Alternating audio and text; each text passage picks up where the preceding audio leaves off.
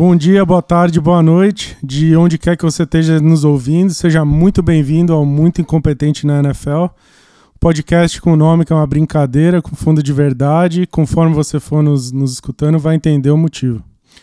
É, no episódio de hoje a gente vai é, discutir essa divertida semana 2 da NFL, cheia de viradas absurdas, uns jogaços assim de, de certos quarterbacks e como não podia deixar de faltar, muito time incompetente também. É, nesse episódio eu tenho a presença de três amigos aqui que vão me ajudar a destrinchar essa rodada 2 da, da NFL. É, o primeiro deles é o Felipe Bresciani. Oi, Bresci, tudo bem? O, o Cooper Rush vai levar o Cowboys pro Super Bowl esse ano? tudo certo, gente. Bom dia, boa tarde, boa noite para todos. Mais um episódio do nosso podcast. Cara, o Cooper Rush, eu acho que ele não, não leva o Cowboys nem até o estacionamento do, do estádio lá deles. Assim. Eles conseguiram se escapar com a derrota, com a, com a vitória agora contra os Bengals, mas vai ser só o suficiente pro, pro Jerry Jones continuar acreditando e, e, e não dar em nada mais um ano. É, famoso nada, nada, morre na praia, né? É, com a gente aqui também o, o Paulo Lima. E aí, Paulinha, tudo bom? É, explica um negócio pra mim. O Joe Flacco é o MVP da liga até agora? Opa, tudo certo com vocês? Cara, eu acho que sim, né? Não tenho, não tenho muitas dúvidas, né? Você pega pra ver aí esses últimos dois jogos dele, melhor quarterback disparado da liga, com facilidade, né? Então acho que a gente pode até colocar aí Joe Flacco no Super Bowl. É, elite. Joe Flacco Elite de novo. Renasceu das cinzas. É, por último aqui também com a gente o Marcos Bastos. Oi Marcos, tudo bom? É, eu queria é, explicar aqui um negócio pro, pro ouvinte. A gente se enfrentou no Fantasy essa semana, na nossa Liga Dynasty. E o seu time chegou na, na, na segunda-feira ganhando de 133.1 a 89,25. É, para quem é de humanas, isso daí dá quase 44 pontos de vantagem. E aí o nosso amiguinho Stefan Diggs deu uma sambada em cima do seu time é, o Dalvin Cook medíocre, medíocre, medíocre, foi arrumando ponto. E eis que na, na, última, na última encostada na bola do Dalvin Cook, é, o, a gente virou o jogo, ganhamos por 0.2 pontos. Então minha pergunta para você é, tá tudo bem aí, meu amigo? Opa, e aí, Thiago? Fala, Thiago, fala, Felipe, fala, Paulo. Pois é, cara, você começou já pegando no ponto fraco. Eu fiquei realmente ontem aí na segunda-feira na apreensão acompanhando esse esses jogos para ver se a gente conseguia segurar essa vitória. Para ser bem sincero com você, quando virou domingo, mesmo com a vantagem é, confortável que eu tinha, considerando que você tinha o Stephen Diggs e o Dalvin Cook, eu já esperava que alguma coisa de ruim pudesse acontecer. Mas quando eu vi o Dalvin Cook não produzindo nada, aí eu comecei a achar que assim que ia dar. Só que realmente o Stephen Diggs é, carregou seu time aí até a, a vitória, o, a última bolinha ali do, do, do, do, do Cook, Dalvin Cook, foi só mesmo para adicionar requintes de crueldade. Mas acontece. O que você só esqueceu de comentar é que a gente tem uma outra liga também, na qual inclusive a gente já fez algumas finais, em que a gente se enfrentou também nessa semana, e, e eu inclusive esqueci de tirar o Keenan Allen da minha escalação e mesmo assim consegui segurar aquela vitória. Então a gente saiu meio que no meio no 0 a 0 uma vitória para cada lado. É, isso aí. É, a gente tem duas ligas, para o nosso ouvinte, é, só para explicar, a nossa liga a gente leva tão a sério que a gente tem a liga e tem a Copa. Então tem jogo de liga e tem jogo de Copa, que a gente chama de Copinha.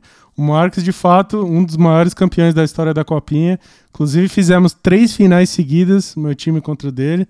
É, de fato, o Marcos ganhou na Copinha mas é, na, na liga deu, deu, deu Northerners. É, Diga-se de passagem, o Paulinho, por coincidência, o Paulinho e o Felipe se enfrentaram é, nessa semana também. Quero deixar meu protesto aqui. Muito incompetente dessa semana vai para o Arthur Smith, treinador do Atlanta Falcons, que insiste em não lançar a bola para o Kyle Pitts, tá? Que segue fazendo aí dois ou três pontinhos por jogo. Muito incompetente pega o cara na quarta escolha total do draft para não jogar a bola para ele e me fuder no draft. Me fuder no fantasy. Aí, aí, o, aí o ouvinte entendeu já na tom de voz que o Felipe brocou para cima e o Paulinho perdeu a, perdeu a partida. Time Bresciano 2-0 para começar, pra começar a temporada bem. Depois de uma, uma trend aí que, que dos últimos anos de começar mal, aí ressuscitar do nada no meio da temporada e no final morrer na praia como se fosse o Dallas Cowboys. É, mas esse ano não, esse ano a gente começou bem 2 a 0 e, e, vamos lá. É isso aí, pro, pro ouvinte que não, não, não sabia isso sobre nós, a gente leva fantasy mais a sério que futebol de verdade, tá? É, o fantasy é mais importante que a vida real. Então é isso aí, vamos embora, vem com a gente, a gente tem muito futebol americano para discutir é, e vamos rodar a vinheta.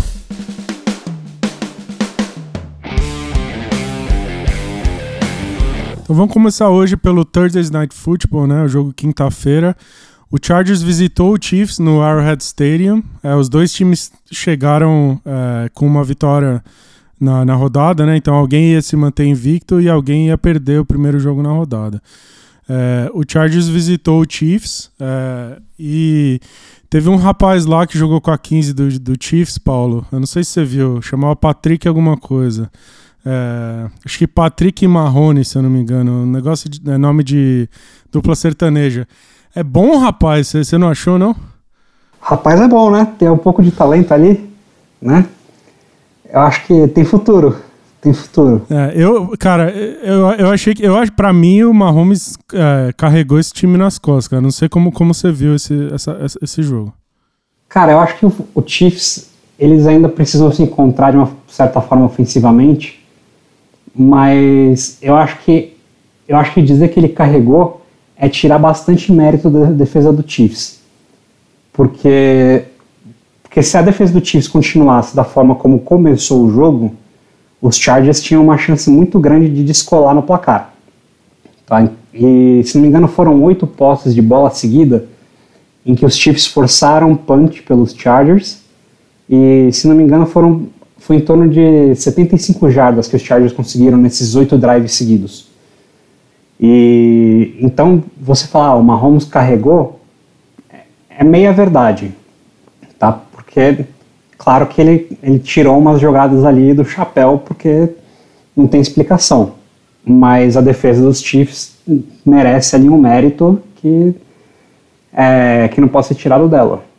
Cara, eu digo que, que carregou, é, muito do que eu tô dizendo assim, é, é sobre o ataque do Chiefs, assim. Porque eu acho que tiveram, tiveram duas coisas assim sobre, sobre esse ataque do Chiefs. Primeiro, para mim, é, esse Chiefs foi, foi. Eu vi tanto problema nesse ataque do Chiefs quanto eu via no ano passado. O ano passado foi uma espécie de um ano estranho em que a liga inteira meio que parece que aprendeu a marcar o, o time do, do, do Chiefs. É, então todo mundo começou a jogar é, bem fundo no campo, né? É, então, assim, pressiona com, com quatro, né? Com a linha de quatro na frente. De resto, todo mundo vai para secundária para marcar, né? É, e aí o Mahomes não tem tanto espaço para lançar e tal, fazer os passes longos. É, isso aconteceu ano passado, a gente até conversou no, no, no, jogo de preview da AFC, que uma das coisas que, o, que, que, que talvez o Andy Reid tinha talvez feito até em laboratório é vamos achar um novo ataque para esse, esse time do Kansas City Chiefs, né? Então vamos fazer passes mais curtos, mas jogar mais perto da, da linha de scrimmage. E eu acho que o Mahomes fica muito desconfortável jogando dessa maneira, número um.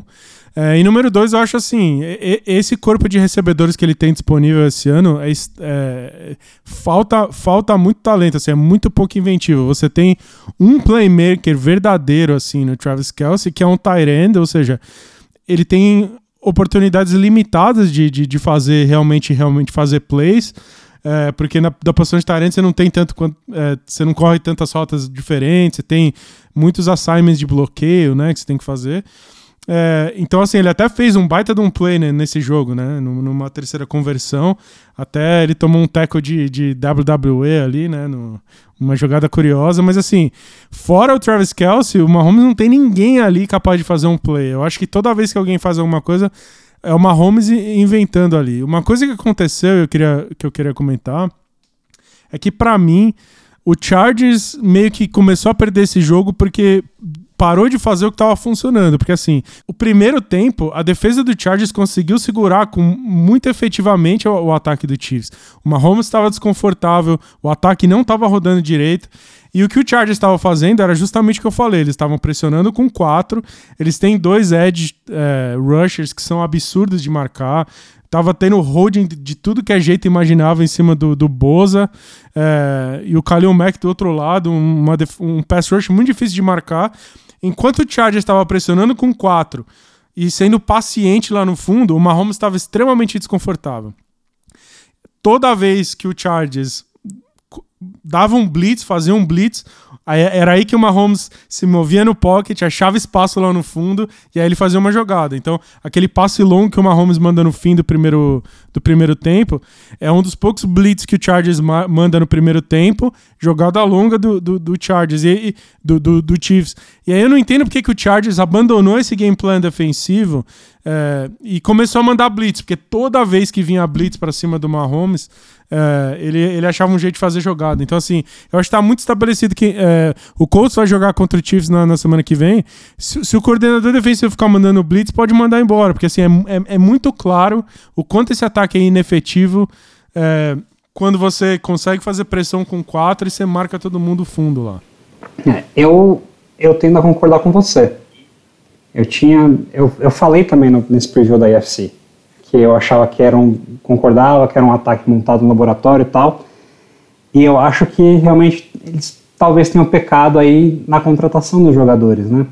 Porque, assim, o Marcus Valdez Scantling nunca mostrou nada de verdade, né?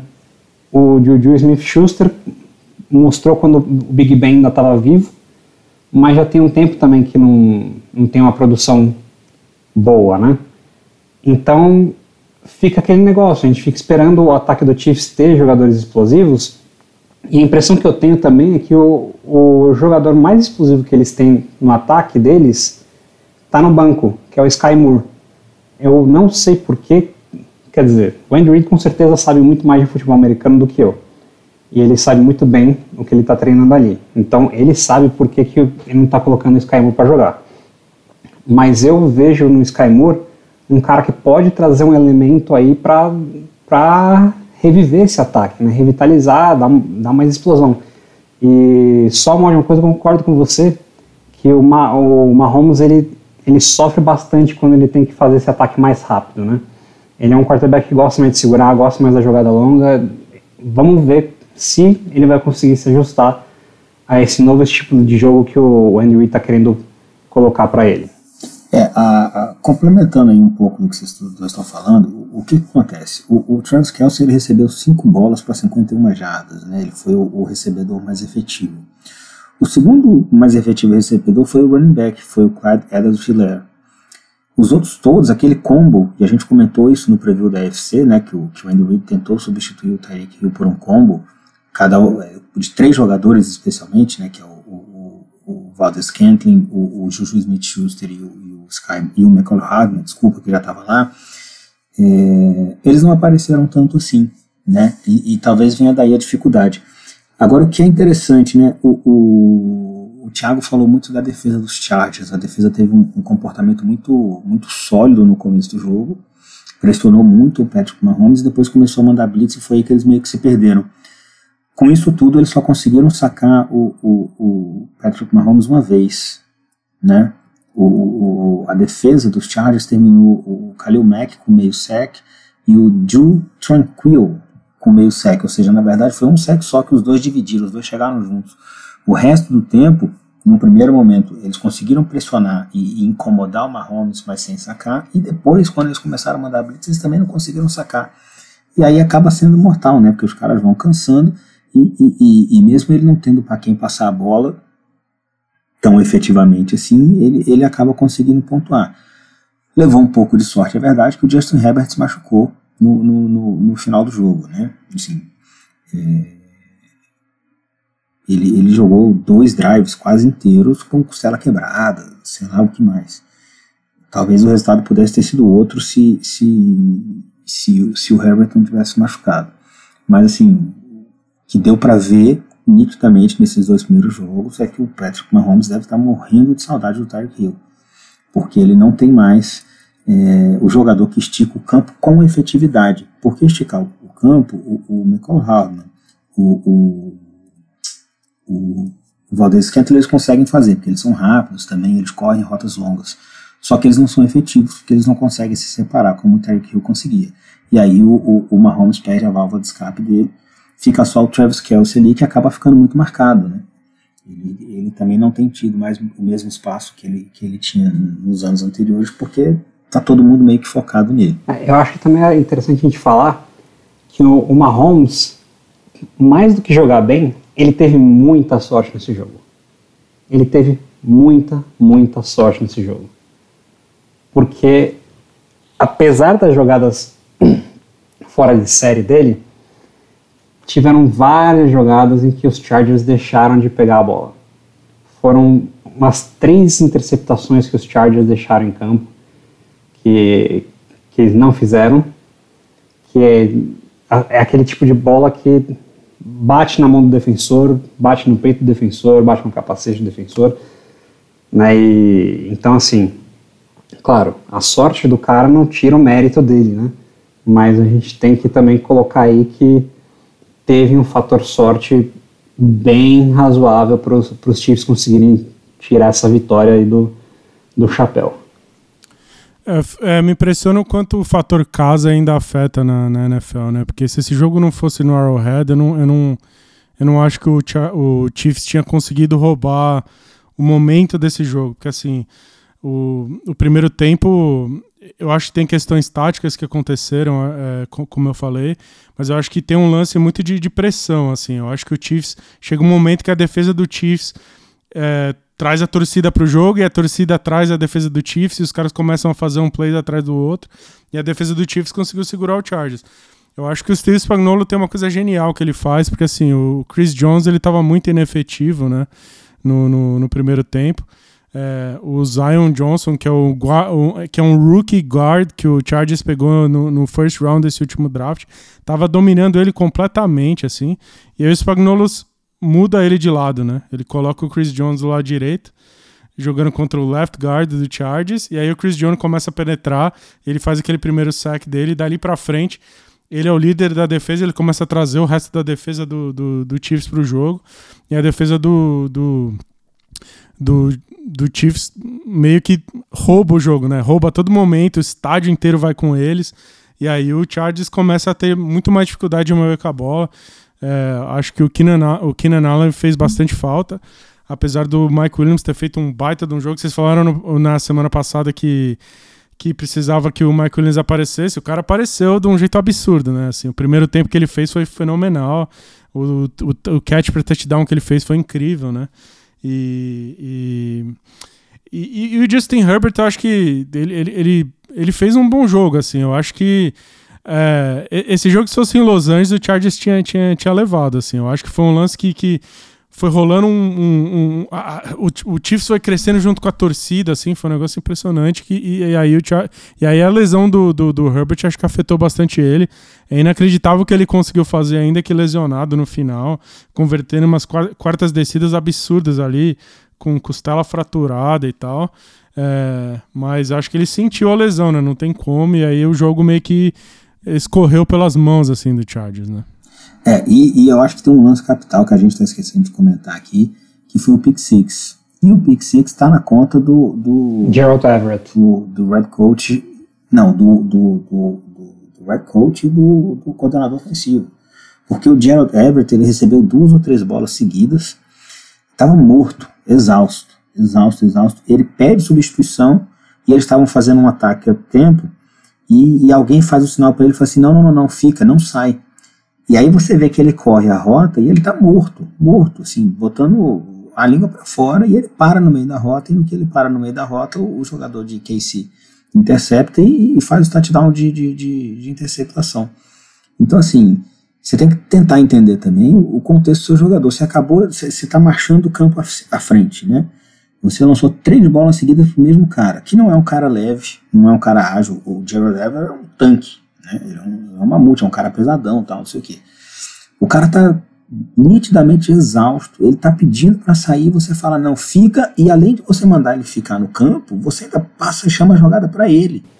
Mas aí eu acho também. Porque foi a primeira, foi a primeira leitura, foi a primeira leitura, Paulo. Se você olhar, ele, ele foi a primeira leitura do Herbert. Se, se era pro cara ficar em campo porque ele é um alvo e vai chamar a atenção, chama o passe para outra pessoa, não pro cara que tá morto. Então, aí eu acho que vai da experiência também do Herbert, entendeu? Porque o Herbert tá no campo, ele tem que sentir isso, entendeu? Um quarterback, assim, não tô falando que ah, foi incompetência, foi falta de experiência. Um Não, foi incompetência do, do, do Steph, sim, que mas, deixou ele em campo sim. e não só deixou ele em campo, como chamou a jogada para ele. Sim, mas um quarterback mais veterano, você pega, por exemplo, coloca ali um Tom Brady, por exemplo, tá? Ele ia saber que o jogador dele não, não ia fazer o trabalho naquela jogada.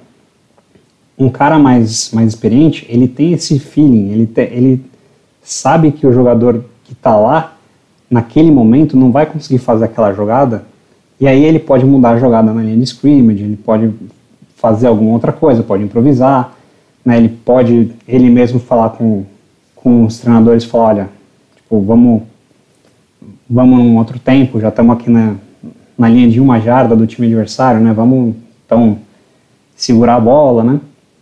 Então, assim, eu acho que, claro, que eu, eu coloco na conta do Steph, dos Chargers, coloco também um pouco na conta do Gerald Everett, mas fica aí o negócio de que para mim também tem a questão da inexperiência do, do, Justin Herbert, né? E claro, é uma coisa que ele vai evoluir e que não vai se repetir provavelmente, né? Esperamos. Porque é um cara muito inteligente e só tem para crescer. É, e tem que ver se ele vai ter condição de jogo, né? Tem, o, o Thiago falou da lesão dele, eu tinha falado antes também. Tem o, o lance da conversão de quarta e descida dele é muito impressionante por causa do que aconteceu antes. Ele na terceira descida, ele, ele sai da pressão, ele tem o, o, o first down livre na frente dele, se ele dá cinco passos para frente, ele consegue o first down, só que ele sente uma dor, uma pontada, sei lá, ele faz uma cara de dor muito ruim e joga a bola fora e desiste do lance. Você vê nitidamente que ele estava assim, tipo de, de final. E na jogada seguinte ele vai lá e converte o, o, o, a quarta descida como se não tivesse acontecido nada, né? E, e, e, assim, o tipo de lesão que ele teve também aí é outra coisa de se considerar, né? A gente teve alguns anos atrás, lá em Indianápolis, o, o Andrew Luck jogando com costela fraturada e depois descobriu-se que ele tinha perfurado, eu não vou esquecer o órgão que ele tinha, tinha lacerado, foi o rim. Ele quase morreu, ele ficou a um tackle errado de, de morrer em campo. Porra, era o, era o caso de você ter deixado seu franchise quarterback no jogo mesmo, dado o grau de dor que ele inicialmente estava sentindo, o tipo de lesão que ele teve e tal, ainda que ele tenha feito um puta de um jogo depois disso, é, é, é, é quase tendo conseguido voltar e vencer o jogo, vencer o Patrick Mahomes, que é o melhor quarterback da NFL hoje, mesmo machucado, será que não era o caso de ter ele falado assim, ah não, hoje deu, vamos entubar essa derrota aqui, que acho que ela já tá, não é que ela tá no script, mas é uma derrota, quando você faz o planejamento da temporada ali, você fala assim, cara, esse jogo aqui eu quero ganhar, mas se eu perder não é um desastre, né? Não é perder, sei lá, do, do Houston, Texas, do Jacksonville Jaguars, é perder do Kansas City Chiefs, porque é o Patrick Mahomes. Então, assim, acho que eles, eles podiam ter guardado o cara, sabe, assim, e, e, e, e, eu não sei, a gente não sabe ainda como é que tá, mas eles podem ter perdido o cara por algumas semanas, poderiam perder até pela temporada, né? Ao que consta, uma, o Herbert joga na próxima semana, né? O que o que, que foi falado, o que foi falado é que foi uma lesão de cartilagem, não de osso, que não teria afetado nenhum órgão. Né? Mas é aquele negócio, o que os times da NFL falam no, no injury report, tá, a gente não, não, escreve em pedra, entendeu? Porque, a, inclusive porque o, o, o, o departamento médico do, do Chargers não tem um histórico aí exatamente de é, proficiência, né? transparência e proficiência, né? Ainda sobre esse jogo do, e sobre o Chargers, né? Eu queria trazer alguns pontos, né?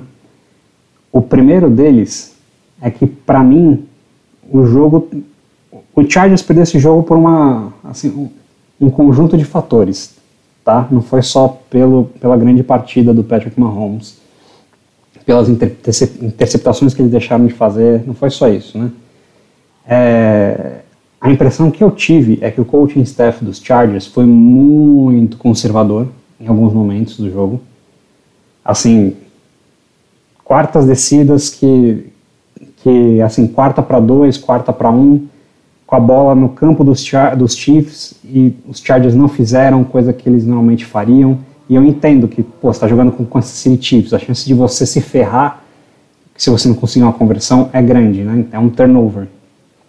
Entendo, mas os Chargers, pelo menos o, o, o coaching staff dos Chargers tem sido bem agressivo e nesse jogo eles pecaram bastante nessa questão, né? E um outro ponto para mim é que a gente tem que exaltar talvez um dos jogadores mais é, não apreciados da NFL, digamos assim, né? Que é o Derwin James, cara. Que jogador. Que jogador. E claro que vai ficar na imagem do pessoal aquele tackle que ele deu no, no Travis Kelsey, né? Mas não é só isso, né? O, ele, assim, ele foi responsável por trazer muita pressão para cima do, do, Patrick Mahomes em alguns pontos. Ele foi responsável por fechar é, a cobertura no, lá atrás. Ele foi responsável por parar o jogo corrido dos Chiefs em alguns momentos. Cara, o Derwin James é um jogador espetacular. É um, é um puta jogador de defesa. Eu acho que talvez seja o, assim, o, o jogador de, de secundária mais completo da liga atualmente. É, eu acho que não, não é só o Darren James, né? Eu queria, assim, eu saio desse jogo muito mais confiante nos prospectos do Chargers para brigar por essa temporada do que o Chiefs, de certa maneira. Porque a performance que eu vi dessa defesa do, do Chargers me impressionou muito, assim. Eu sei que eles perderam o jogo no final, mas assim, os dois é, pass rushers, um de cada lado, impossível de marcar. O Tillery pelo meio também, ele, finalmente ele está estourando na NFL. É um defensive tackle que eu, que eu gostava demais dele no, no college. Aí você tem a secundária do Chargers, não só eles têm a melhor dupla de, de pass rushers da liga, talvez. Eles talvez tenham a melhor dupla de cornerbacks da liga, porque o JC Jackson é, ainda está encaixando no time, mas é um baita jogador. O Santo Samuel Jr., é, cornerback 2 do Chargers, fez um jogo maravilhoso. Assim, achei que ele jogou muita bola. É, ele talvez tenha sido, se não o melhor, do, do, o melhor jogador em campo foi o Mahomes. Assim, eu fiquei muito impressionado com o jogo do, do Asante Samuel Jr. Aí você tem o Darren James como safety, então você tem uma, uma secundária absurda, assim. Então eu vejo essa defesa como um todo. É, assim, é, a temporada do Chargers vai ser muito, muito forte, muito em função dessa defesa, assim. É, esquece o ataque com, com o Herbert jogando muita bola. Eu acho que essa defesa ainda vai dar muitas vitórias para esse time do Chargers. Então, assim, eles perderam talvez o jogo mais difícil da temporada deles, que era jogar fora de casa contra o rival de divisão, contra o Patrick Mahomes e tal. Mas, assim, esse time eu acho que, que ainda pode ganhar essa divisão. Eu acho que, que ainda. É, tem, tem chance de ir bem longe nos playoffs. Assim. É, não, é, é o que eu falei, né? Se você pega a projeção da temporada, quando os caras olharam lá, semana 2, Chiefs em Kansas, em Kansas City, assim, pô, se a gente ganhar aqui, ótimo, né? Mas se perder também não é nenhum desastre. Ainda tem a volta, que é em, Los Angeles, e tem todos os outros jogos. Então, assim, eu acho que para a temporada dos Chargers, se o Justin Herbert realmente jogar e, jogar sem, sem, sem grandes problemas aí com a lesão que ele teve, eu acho que a tendência natural é eles, eles emplacarem uma sequência de vitórias e, e esperando aí o Kina voltar para ficar ainda menos difícil para eles. Assim. Quem vocês acham que tem mais chances de chegar no Super Bowl entre esses dois times? Chargers, é mais completo. Na verdade, assim, acho que vai depender um pouco do, do ajuste que o Andy Reid está fazendo no ataque dos Chiefs e do Mahomes se adaptar a esse, a esse ajuste. É né? aquilo que a gente comentou logo no começo da discussão aqui. É, eu diria que os Chargers definitivamente têm mais talento no geral, mas eu tendo aí sempre com o cara que eu acho que é o melhor quarterback, que é o cara que vai chegar no fim, do, no fim das contas ali, no, nos playoffs e vai botar o pau na mesa. E esse cara, para mim, é o Patrick Mahomes, então eu vou com Kansas City Chiefs. Então o Chargers agora tá um, com uma vitória e uma derrota nessa temporada e vai receber o Jacksonville Jaguars é, em Los Angeles. Acho que esse jogo depende muito se o Justin Herbert joga ou não. É, e o Chiefs é um dos últimos invictos da, da. Não temos mais tantos times invictos, mesmo sendo a segunda rodada. O Chiefs é um deles, né? Duas vitórias, nenhuma derrota ainda. E visita o Indianapolis Colts, que, que vem de, ainda sem nenhuma vitória na temporada. A estreia do Colts em casa. Então vamos, vamos ver se o Colts con consegue voltar um pouco mais completo. É, senão, acho que vai ter bastante dificuldade contra o Chiefs. Num dos melhores jogos dessa rodada, se não o melhor jogo dessa rodada, uma virada impressionante, o Dolphins foi até é, Baltimore para enfrentar o Baltimore Ravens, começou perdendo. É, o Ravens abriu é, uma vantagem absurda e o Dolphins foi buscar lá no finalzinho, conseguiu uma vitória incrível fora de casa, 42 a 38. É, é impressão minha ou o Tua hoje em dia joga mais bola que o, que o Lamar Jackson? Eu tô provocando aqui porque, óbvio, o Tua, até, até esse momento da, da carreira dele, ele não tinha apresentado tanta coisa, o pessoal tava questionando se ele, se ele é jogador de NFL mesmo e tal. O Lamar Jackson já foi MVP da liga, mas assim, esse jogo, num certo momento, ele tava 35 a 35 e cada um dos quarterbacks teve a bola na mão para tentar fazer um drive e fechar o jogo. E o Lamar Jackson é, não teve resposta. É, o, o, o, drive final do, dos Ravens ficou num field goal longo até, do, de um dos melhores kickers da liga. E aí o Tua teve, botou a, a bola embaixo do braço e falou: deixa que eu resolvo meteu um baita de um drive e ganhou esse jogo no final, fez o touchdown. Inclusive teve, teve primeira pro, pro touchdown lá com 24 segundos, né? Faltando de, de, no relógio. E conseguiu meter o touchdown no final é, para ganhar esse jogo. É, e aí, o que, que, vocês acharam de, desses quarterbacks? O, o, o Tua jogou mais bola que o Lamar ontem? Ou, ou é impressão minha? Eu acho que sim. O Tua, o Tua, sim. A gente tem que fazer algumas observações. Primeiro que o Tua é, lança bolas pro Tyreek Hill e pro Jalen Waddle, né? O Tyrene dele é o Mike Gesicki, que é um Tyrene muito bom também, bem acima da média. O, o, o, Lamar Jackson, ele, ele tem assim, o, Mark Andrews, que também é um dos, dos bons Tyrants da liga, mas depois dele, ele, na posição de wide receiver, ele não tem tanta opção. Agora ele corre muito com a bola também, né? E o Tua, ao contrário, corre pouquíssimo, quase não corre. É, mas o Tua, assim, tá jogando mais bola que o Lamar Jackson, jogou muita bola ontem. Ontem, assim, tava 28 a 7 acabando o terceiro quarto. E aí o Tua consegue um touchdown, fica 28 a 14, então entra o último quarto 28 a 14 e acaba 42 a 38, né, assim, e, e o que você falou, os drives do Tua foram sensacionais.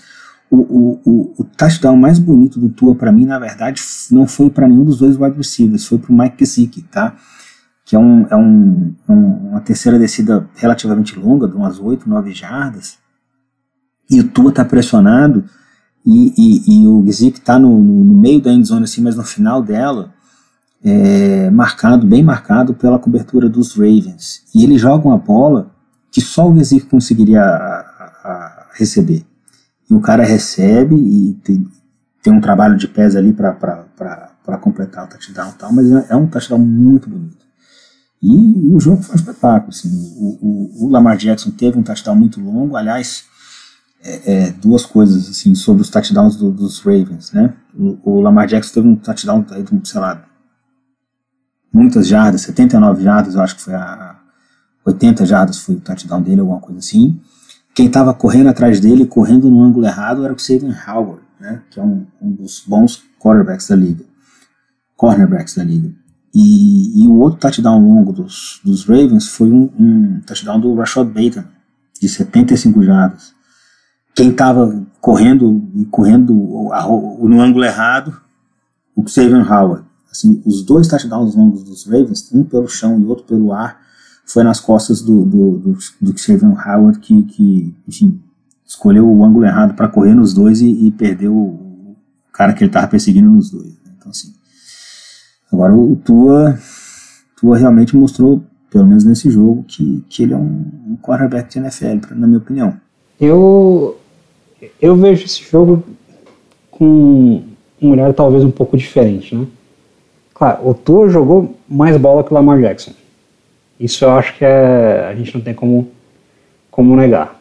Né? O Lamar Jackson talvez tenha sido a pessoa mais prejudicada pela própria performance, né? Porque é, uma das razões pelas quais ele não renovou ainda o contrato com o Baltimore Ravens é porque os Ravens estão esperando para ver se ele consegue levar o time para a Terra Prometida. E até o momento o Lamar Jackson tem tido muito problema para ganhar jogos em que ele fica atrás do placar ou que estão muito próximos ali né, no, no fim do jogo. Né, o placar está muito próximo. É, por que, que eu vejo esse jogo de uma forma diferente? Né? Porque o time do Baltimore Ravens estava com um número de lesões assim exorbitante, principalmente na defesa. E aí você pega para ver o último quarto de jogo, tá? O Marlon Humphrey quase não entrou em campo. Uh, eles perderam o Damarion Williams, que é um dos cornerbacks deles. Perderam o, o, o Brandon Stephens, que é outro cornerback que é um dos titulares, não jogou. E aí eles estavam só com o Marcus Peters em campo, que é um cara que está também lidando com lesões nesse momento. E do outro lado do Marcus Peters, o cornerback foi o calor, o, o Amor Davis, de Alabama, que esse cara levou um baile do Tyreek Hill, tá, no final do jogo. Nos últimos dois ou três drives, ele levou um, um baile do Tyreek Hill. Né? Então, assim, não quero tirar méritos do Tua, que jogou pra caramba, uh, mas eu acredito que esse jogo, esse jogo foi muito prejudicado, os Ravens foram muito prejudicados pelas, pelas lesões que eles tiveram na defesa. Né? Agora, parabéns desse jogo, para mim, vai pro, pro ataque do Miami Dolphins, porque não foi só na questão do talento do Jalen Waddle e do, do Tyreek Hill ou do Tua que eles ganharam. Tá? Uh, eu vi durante o jogo uma evolução dos Dolphins que eu não vi no, na última temporada. Tá? Principalmente no ataque, na parte dos screen passes. Você viu muito passe curto para o Jalen Waddle e para o Tyreek Hill, que eles recebiam a bola e tinha bloqueio para eles ganharem jarda. Isso é uma coisa que não tinha antes. Tá? E são dois jogadores muito bons com a bola na mão. Então não é só a questão deles conseguirem a separação no passe, no passe mais profundo. Não é só a questão deles correrem rota bem pra caramba. É também a questão do time estar sendo bem treinado. E isso é uma coisa que eu acho que a gente tem que louvar, né? Porque o podcast a gente fala muito da incompetência, mas quando a gente vê a, competência, a gente também tem que, tem que dar o braço torcer e, e reconhecer um trabalho bem feito. É, agora, agora se você pegando você falou assim, ah, os Ravens estão esperando o Lamar Jackson levá-los a longe na pós-temporada antes de renovar com ele. Mas ele também não, não tem um, um, um supporting cast que o ajude, né? Então você pega, você pega números frios, tá? Assim, ah, o, o jogo corrido de Baltimore. Porque assim, lançando a bola ele foi bem, ele lançou para 318 jardas, 3 touchdowns e uma interceptação tal. Ah, pô, o jogo corrido de Baltimore foi bem. Foram 25 corridas para 155 jardas, uma média de 6.2 6.2 jardas por, por carregada. Só que dessas 155, 79, 80 vieram na corrida de touchdown do próprio Lamar Jackson. O cara que teve mais jardas corridas depois dele no time foi o Justice Hill com 16. É, assim, o cara não vai ganhar o jogo sozinho para você. E aí você pega também os recebedores, pô, o, o, o Mark Andrews é o único cara realmente consistente, teve nove recepções, cento, e poucas jardas em touchdown. Mas aí você olha do outro lado, você tem dois jogadores com mais de 10 recepções e mais de 170 jardas. É, enfim, o, o Tua tem um, um suporte melhor e, e, ele pôde realmente colocar a bola debaixo do braço, como o Thiago falou, e a defesa dos, dos Ravens não teve resposta para o ataque aéreo do, do, do, dos Dolphins. Os Dolphins fizeram 28 pontos, 4 touchdowns no último quarto. É, não, não, tem como, como como você ganhar um jogo levando 28 pontos no, no, no último quarto, assim, sabe? E de touchdowns longos e tal. E isso é porque o Tua também não tá tendo, e aí eu vou voltar aqui ao nosso episódio de, de preview da, da EFC, jogo corrido. Porque o jogo corrido dos Dolphins está sendo assim um desastre. Um desastre. De novo, você pega números frios, ah, 18 corridas para 86 jardas, 4.8 de média, é bom, é razoável. Porque você pega lá os corredores, Chase Edmonds, que veio lá do, dos Cardinals, 5 cinco, corridas para 33 jardas, média boa, né? Média 6,6 jardas por corrida. Só que das 33, 28 vieram numa corrida só. Isso quer dizer que nas outras quatro, ele correu para menos de uma jarda em média. Sabe? O, o, o Raheem Mostert também veio lá de São Francisco, 11 carregados, 51 jardas. Pô, média de, de, de 4,6.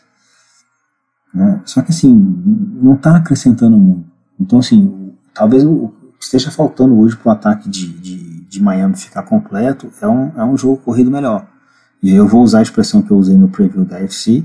Eles juntam todo mundo que eles trouxeram e não dá um running back. Né?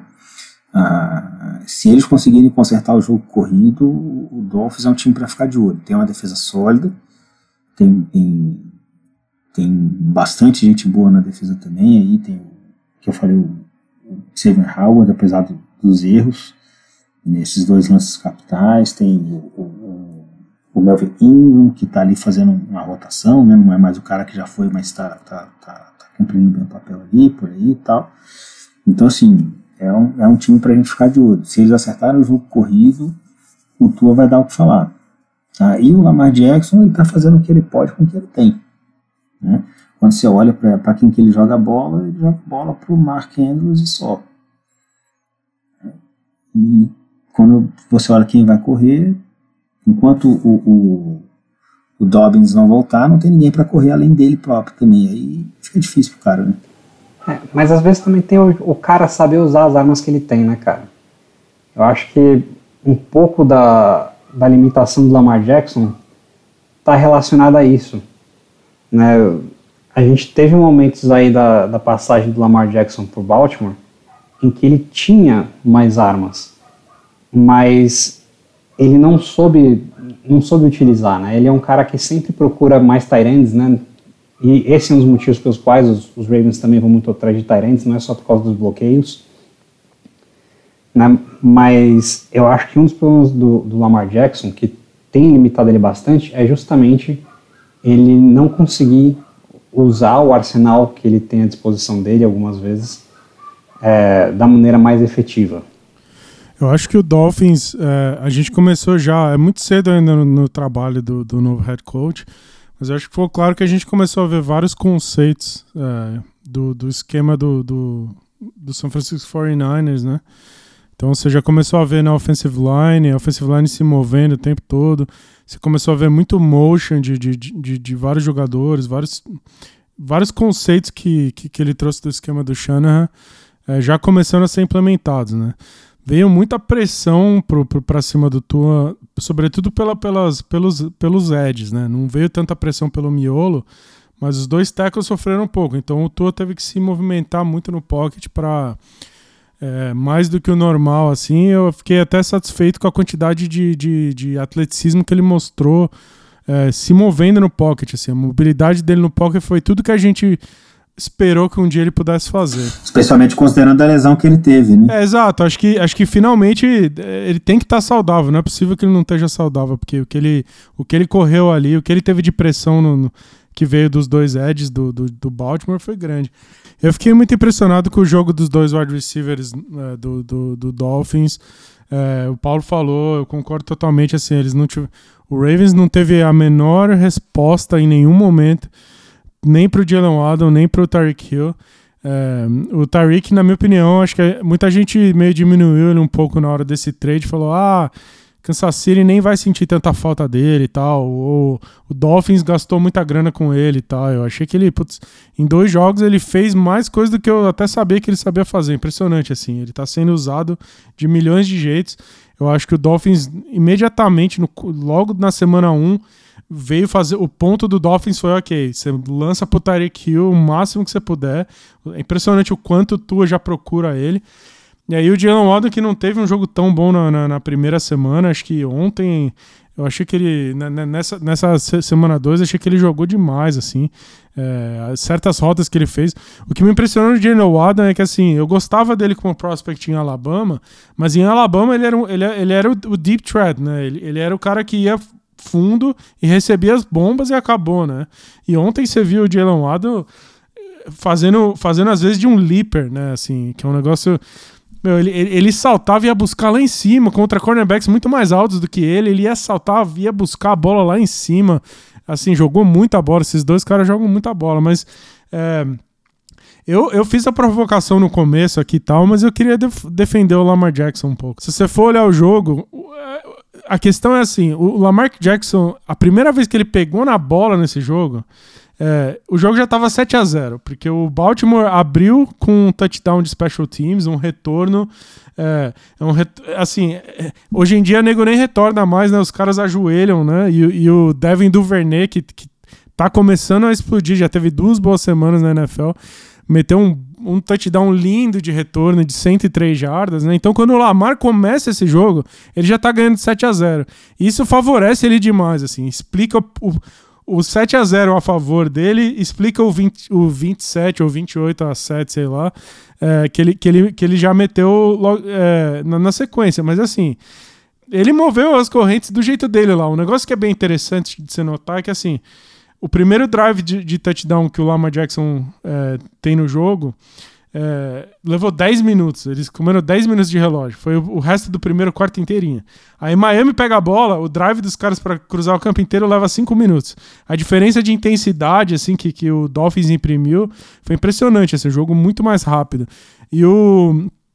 O Lamar Jackson fez a dele, assim. É, ele tem limitações, mas assim o touchdown corrido que ele, que ele faz é, um, é lindo demais, assim, é um negócio tudo bem, ele, ele não tá lá para isso, mas meu Deus do céu, na hora, na hora que acontece a jogada, eu falei, puta, mas que, que running back que é esse, cara? O cara saiu, fez, meu, parecia uma bala de canhão, mano. O Lamar Jackson teve um primeiro tempo sensacional. Desculpe interromper. O primeiro tempo do Lamar Jackson foi, assim, impecável, tá? É, eu, eu acho que ele, assim, ele, ele, ele fez a dele, assim. Eu acho que o, o Dolphins aqui depois com, com, os dois wide receivers jogando muita bola e a defesa do, do Baltimore sof, é, sofrendo do jeito que o Paulo falou. Eu acho que, que o Lamar Jackson teve um, um baita de um jogo. Ele meteu 50 pontos no Fantasy e, e, e perdeu um jogo que ele, que ele até que, que, que performou, é. assim. Mas posso, assim, eu, eu tô, eu tô me, me contendo para interromper por causa desse meu delay que tá matando a gente, né? Mas a internet tá uma bosta. Brasília voltou a chover depois de 150 dias, então assim, tá, tá caindo o mundo aqui. É, eu, eu acho que, primeiro assim, de novo, acho que o, o, o Lamar fez um jogo muito bom, ele tá fazendo muito com o pouco que ele tem ao redor dele, tá? Agora, essa a, a, o touchdown dele, ao mesmo tempo que é sensacional, mostra a limitação dele em relação ao Tua, até se comparar daquilo que o Thiago falou, da mobilidade e da pressão chegando. O que, que acontece? O Lamar ele é pressionado. O que, que ele faz quando ele é pressionado? Dá um tapinha na bola e sai correndo. Não, não, mas não, ele, ele melhorou. Mas assim, normalmente o que, que ele faz? Ele dá um tapinha na bola e sai correndo. Inclusive é um tique. Se eu fosse, se eu fosse jogador de defesa hoje, eu ia ficar olhando sempre para a mão dele. Se ele bateu na bola ali, se, se com a mão esquerda, né? Se ele deu um tapinha na bola, ele vai sair correndo. É, é, você observa isso. O Tua correu uma vez só no jogo todo, mesmo sendo extremamente pressionado. Né? Então, assim, é, é, acho que essa evolução do Tua é muito grande, porque o, o Tua, se a gente pega ele em Alabama, ele tinha o, o, o, o braço para jogar no college, ele tinha mobilidade, corria e tal, não sei o quê, mas no, no, na NFL ele não está fazendo isso, ele está jogando com o braço né? E que, aliás, está pregando algumas peças nele. Eu acho que o único downside do, do jogo do Tua ontem foi um, um, uma interceptação no final do primeiro tempo, que eu acho que é aquela coisa assim, vocês lembram daquele vídeo da, da, da, da off-season que, que fala assim, porra, o Tua não tem braço para jogar com o Tyreek Hill. O Tyreek Hill correu uma rota assim no, no training camp e, e teve que parar para receber a bola do Tua, porque disseram que a bola do Tua foi fraca. E ele teve uma bola dessa ontem que ele falou assim: quer saber? Eu vou provar que tá todo mundo errado. Só que, porra, ele não tava no training camp, ele tava no jogo de verdade e o, e o Tarek Hill tava na cobertura tripla. Então, assim, deu merda, como, como era previsível. Então, assim, é, é, é, tirando esse, essa jogada, o resto do jogo dele foi perfeito. E mesmo pressionado, e mesmo tendo a mobilidade, a velocidade para sair correndo como o Lamar faz, ele tá ficando no pocket, ou saindo do pocket, mas para jogar com o braço. E ele ganhou, ele ganhou um puta jogo ontem. Como eu falei assim, Ele fez jogadas lindas, mas o, melhor touchdown dele para mim foi pro Mike Zick, assim, porque foi uma bola que ele falou assim, cara, tô, tô na merda, mas eu vou jogar uma bola que só o meu cara vai pegar. O, o defensor não vai ter condição de pegar. E ele joga a bola assim quase no, no, no Y. E o cara vai lá, pega e desce com ela e touchdown e, e, e o resto é história. Assim. Agora o Ravens está com uma vitória e uma derrota e vai visitar o New England Patriots tentando a, a, segunda vitória fora de casa. E o Dolphins vai testar todas as teorias que a gente acabou de discutir, porque o Dolphins recebe o Buffalo Bills em casa. E aí, se o, se o, a gente vai descobrir se é isso mesmo, se o Tua tem, tem, tem, tem bala, se os wide receivers são impossíveis de marcar. A gente vai descobrir tudo isso, porque a gente vai descobrir se o Buffalo Bills vai, vai amassar mais alguém ou se o Dolphins é o primeiro time que vai é, botar alguma resistência pro, pro, pro time do Buffalo Bills.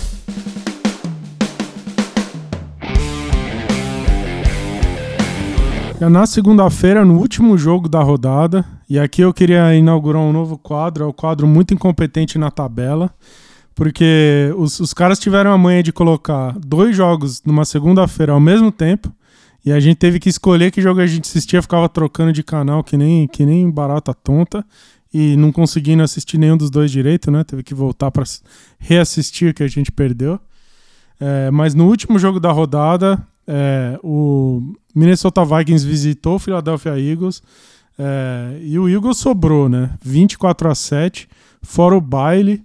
É, a offensive line do Eagles, muito provavelmente, é a melhor linha ofensiva da, da liga inteira, impressionante.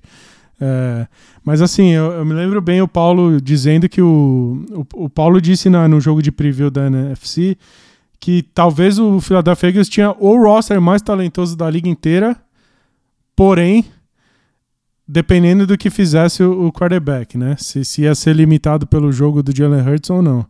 E o Jalen Hurts fez um, um baita jogo, assim. É. E aí eu queria saber de vocês.